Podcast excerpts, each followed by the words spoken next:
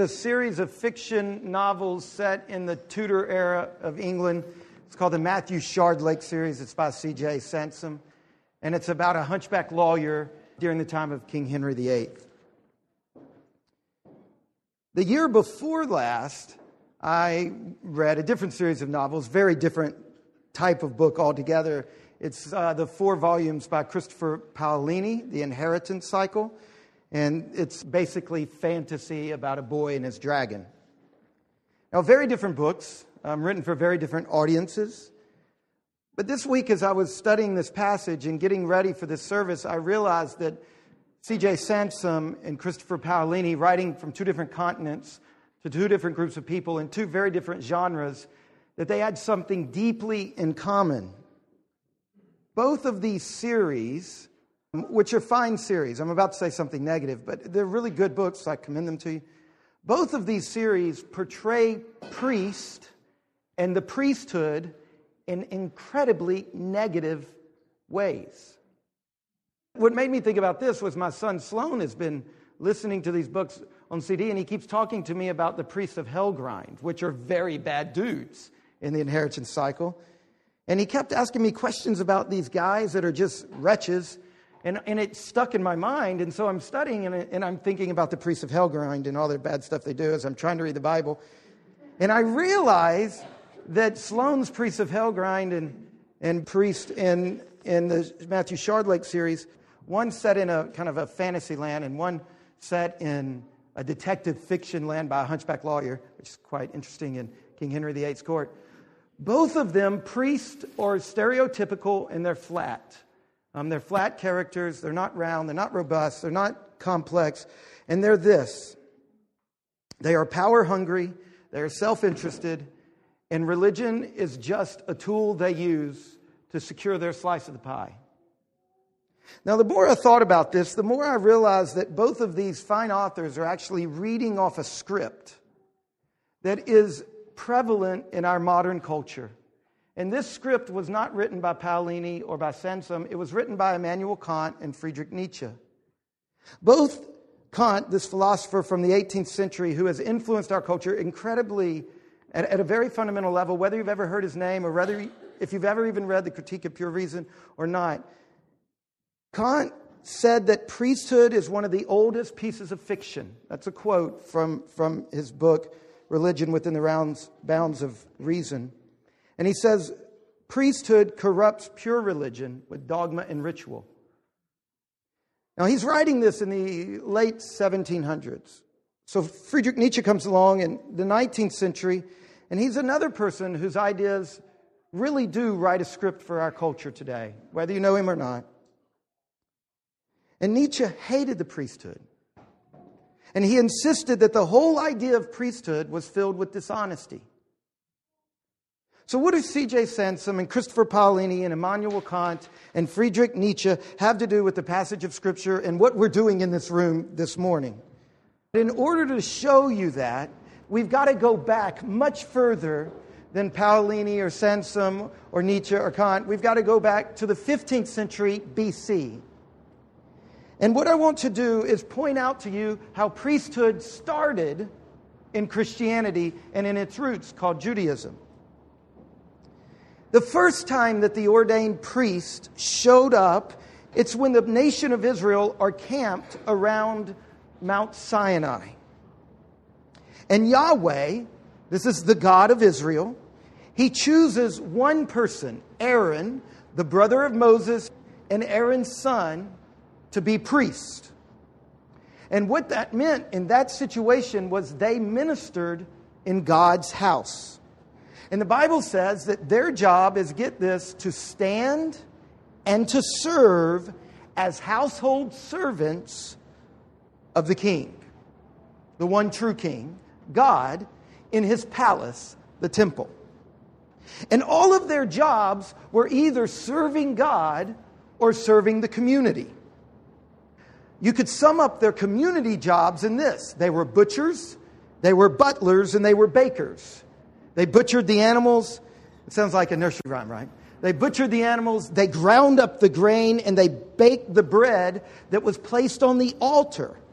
And Yahweh's altar in the Old Testament is his table. It's, it's like his dinner table. So in the Old Testament, the priest, they had work to do at God's altar. And their work was primarily table service. Now they did more. They kept the lampstands in the temple in working order by trimming their wicks and replenishing the oil.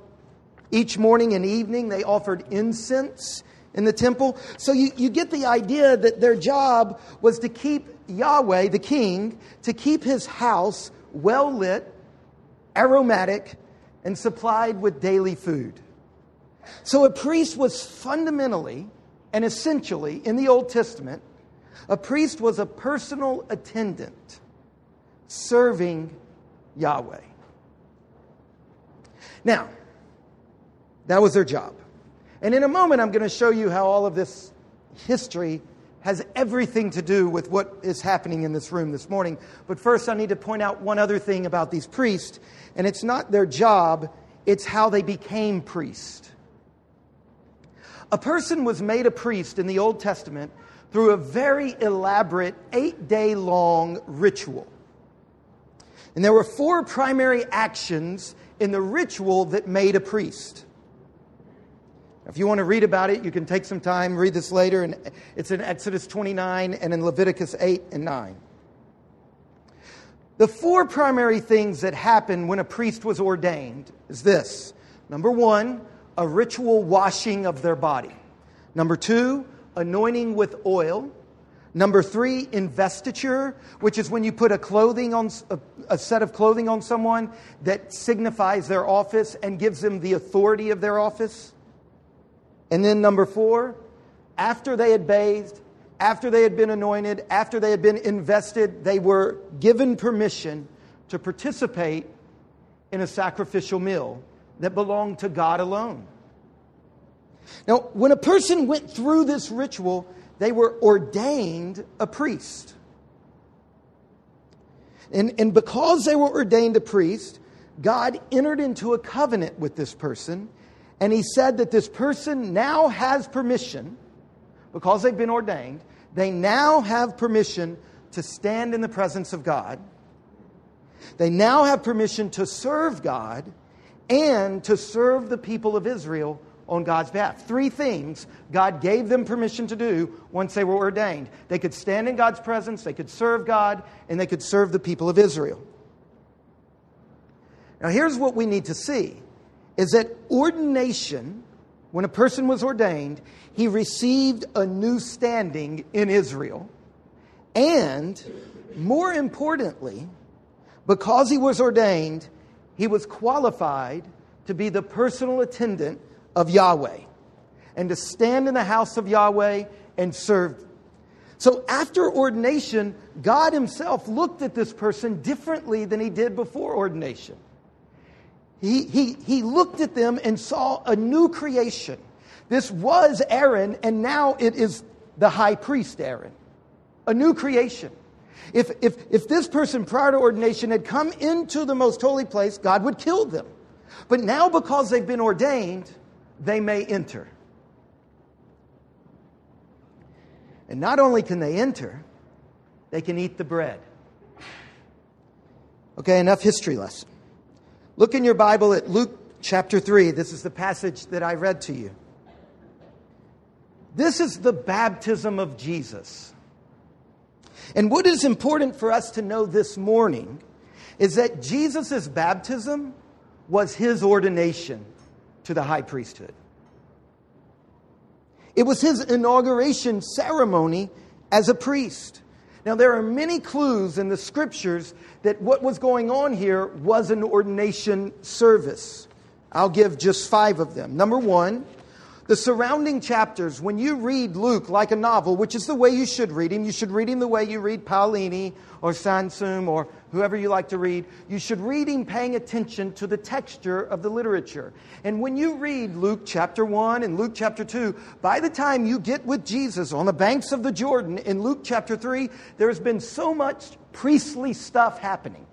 There's been it's such so saturated with priesthood priesthood illusions priesthood typologies priesthood references. By the time you find jesus at the banks of the jordan in chapter 3 you are expecting to meet a priest. Number 2 why was jesus baptized at all I mean, it says in Luke chapter 3, verse 3, that this baptism is for the forgiveness of sin. I mean, some of you are familiar with the Bible. You've Asked, why was Jesus baptized? If baptism was for the forgiveness of sin, and Jesus is never, he arrives on the scene, we're looking for a priest, but the one we see is someone who doesn't need to be forgiven. And this should cause a dis kind of juncture in your reading, and you should stop and you should ask why. And the answer is that Jesus is identifying himself with his people because that's what the priests did in the Old Testament. They were sin bearing substitutes. The high priest of Israel was a sin bearer. So if you read the whole Bible like a novel, which is what you should, you should read it through like one single, huge, capacious narrative. And by the time you get to Luke 3 and you've learned all this stuff about priesthood, you know that the high priest of Israel accumulated the sins of Israel on himself all year long until the day of atonement when he laid the sins of Israel on the scapegoat. The priests of the Old Testament were ordained for the purpose of bearing the sins of Israel. So, this is why Jesus was baptized into solidarity with us. Look at Luke chapter 3, verse 23, another way we know that the baptism of Jesus is actually his ordination to priesthood. Luke chapter 3, verse 23, it says, Jesus, when he began his ministry, was about 30 years of age. Now, you need to know that Luke, who wrote this biography, was writing history, but he was writing history with an ideology. He had a theological agenda. And he doesn't just bring up the age of Jesus to be a good historian. He brings up the age of Jesus because there's a, histo- there's a theological issue at stake, and it's this. In the Old Testament, priests were ordained and began their ministry. Could you guess? at age 30. And remember, their ordination began with what? A ritual bath. Now look at Luke chapter 3, verse 22. When Jesus is baptized, it says, The Holy Spirit descended on him in bodily form like a dove, and a voice came from heaven You are my beloved Son, with you I am well pleased. Now, this is a direct quote from the Old Testament. It's a quote from Psalm chapter 2, verse 7. And when you look at Psalm chapter 2, the, the, Psalm number 2, and you compare it to Luke chapter 3, what you see is that Jesus is being glorified, he's being lifted up as a royal high priest. One more thing. Look at verse 23. Jesus, when he began his ministry, was about 30 years of age, as was supposed of Joseph, the son of Heli, the son of Matthat, the son of Levi, the son of Melchi, the son of Janiah, the son of Joseph. And it goes on all the way down to, I, I think, about 38 with a genealogy of Jesus. Now that's weird. Because if you read Matthew's gospel, which, you, which is what you would have read before this if you were reading the Bible like a novel, Matthew starts out the story of Jesus by telling his genealogy. I was riding one time somewhere with David Cooper. I said, David, tell me about yourself. And he said, in the um, 18th century, or 7, 19th, 18th uh, century, my people landed in somewhere in the Northeast. David introduced himself to me by telling me his heritage, his genealogy. Now, that's the way Matthew introduces us to Jesus. But Luke defers the genealogy it's not in chapter 1. It's not in chapter 2. It comes up after Jesus is born, after Jesus is 30, after Jesus has been baptized. Now, is Luke a sloppy author? Is he lost control of the plot line and he's got to get it in there? So, oh, well, I'll just put a parenthetical reference. You know, here's like a footnote to an appendix or something. That's actually not what's happening. You see, in the Old Testament, for a person to become ordained as a priest, they had to prove that they came from the right bloodline. So, throughout the Old Testament, anytime you meet a priest, they're told to be the son of. And it's a way of tying them in so that they've got the right to be priest. So when Luke finishes with Jesus' baptism and then immediately goes into a genealogy, what he's doing is saying he's the son of, he's got a right to be priest. Now, what does this have to do with us today? To see that, we need to look at another passage of Scripture. Hebrews chapter 10, this passage that was read to us just a few moments ago. In Hebrews chapter 10, we see that when you are a Christian, when you have been baptized, you get the privilege of access to the most holy place. This is the privilege that only a priest was given in the Old Testament after they had been washed.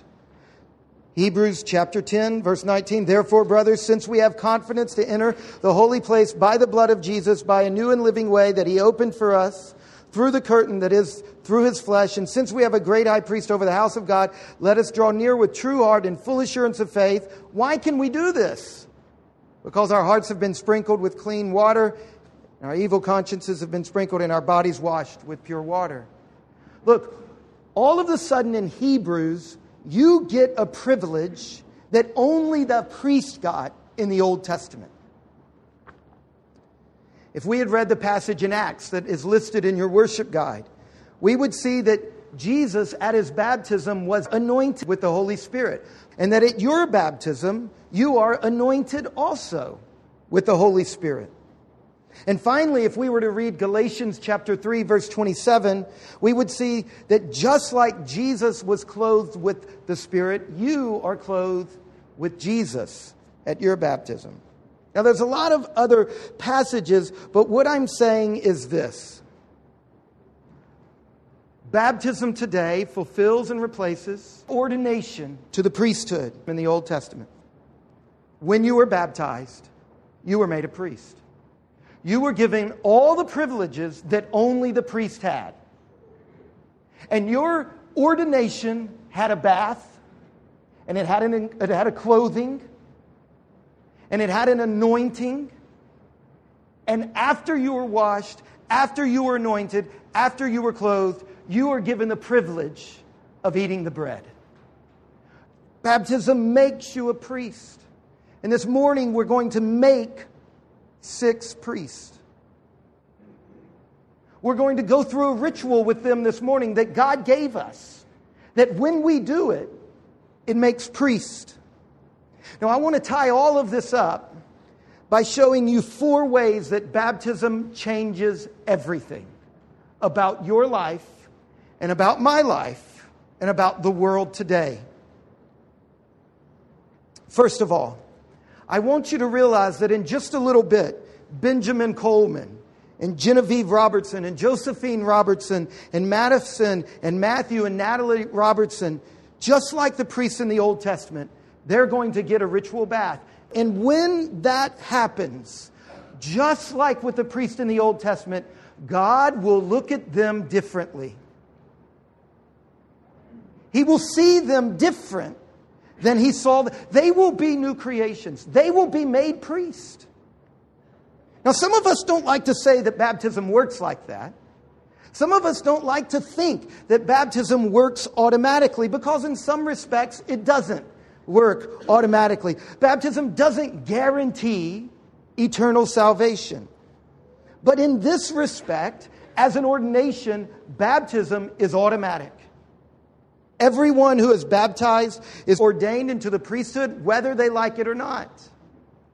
Now, you might be bothered by that. A baptized person can renounce Christ. They can reject everything that they confess or is confessed upon their behalf this morning. You can forget your baptism.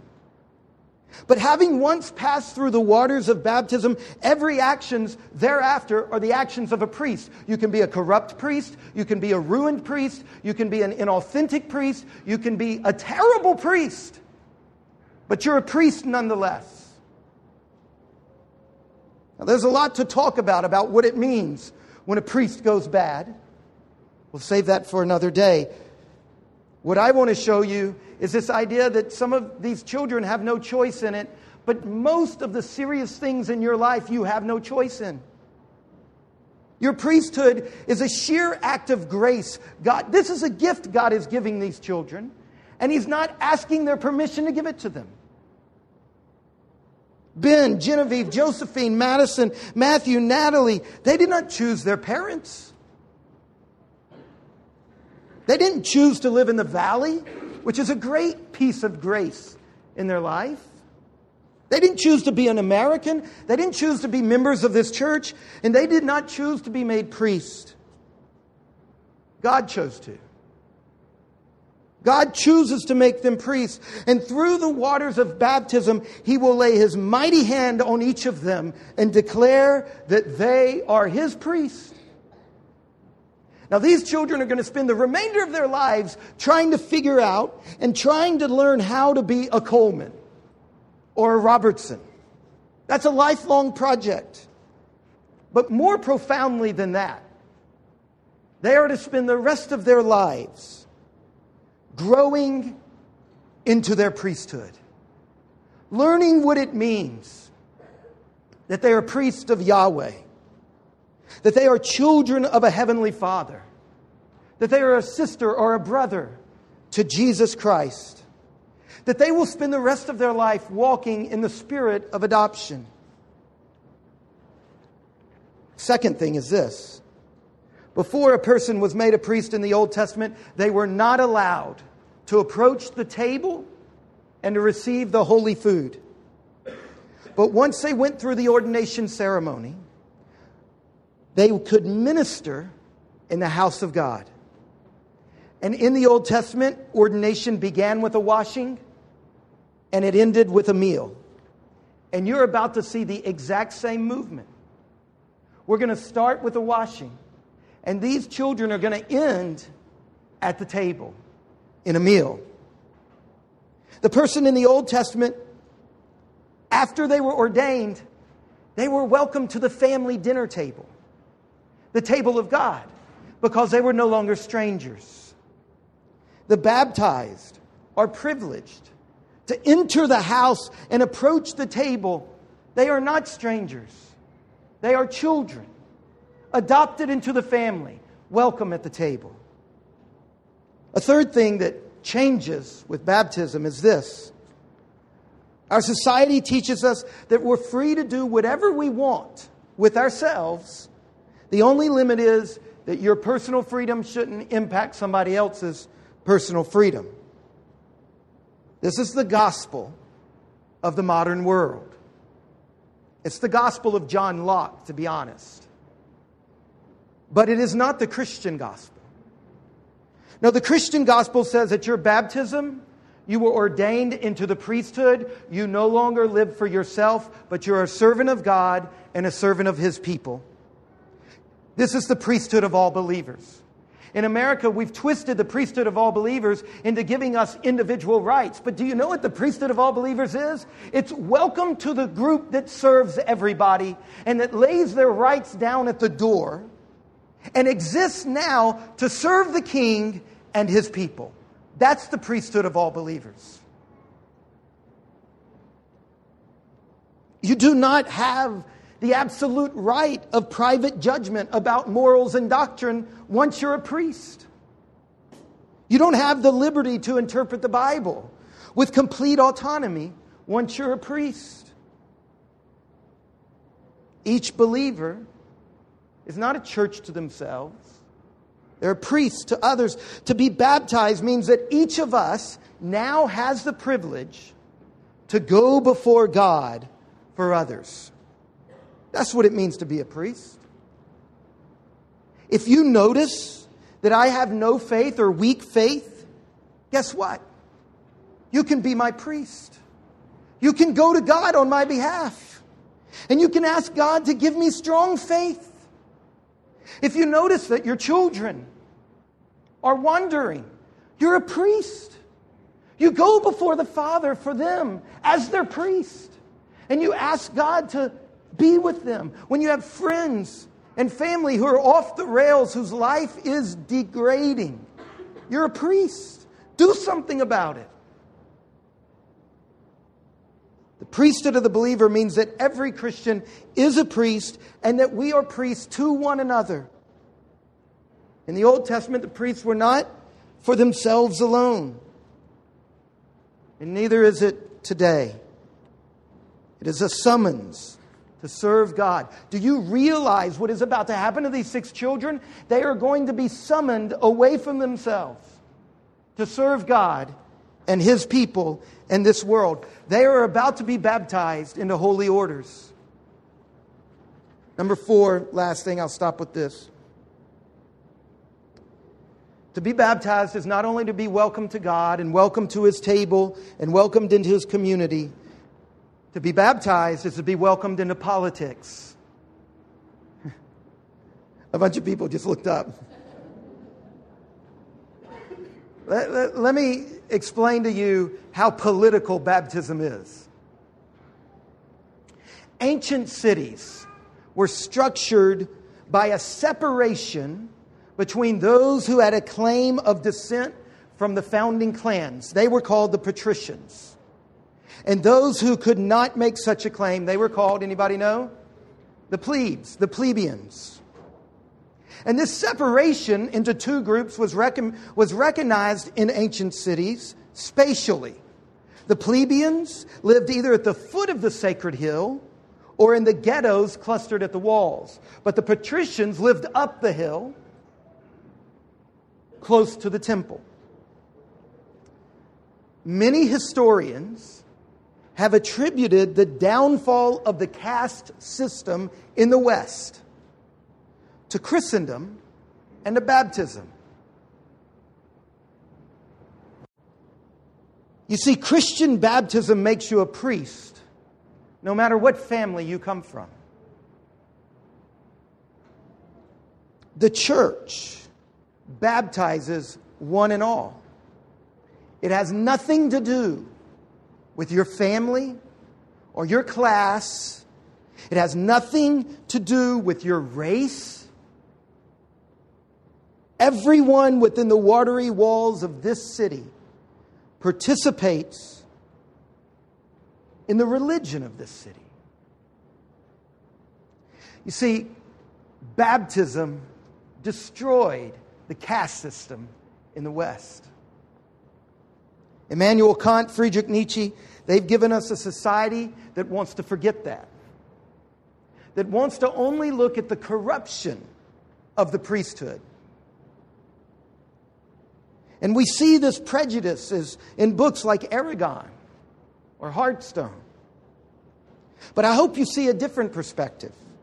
And I hope that you are amazed when you realize that God accepts you, his priest, to his table. And it's grace, it's nothing you did. And that your priesthood is a call to service. And I hope that you have been amazed that God can throw down nations and plant new ones with a few drops of water. Let's pray.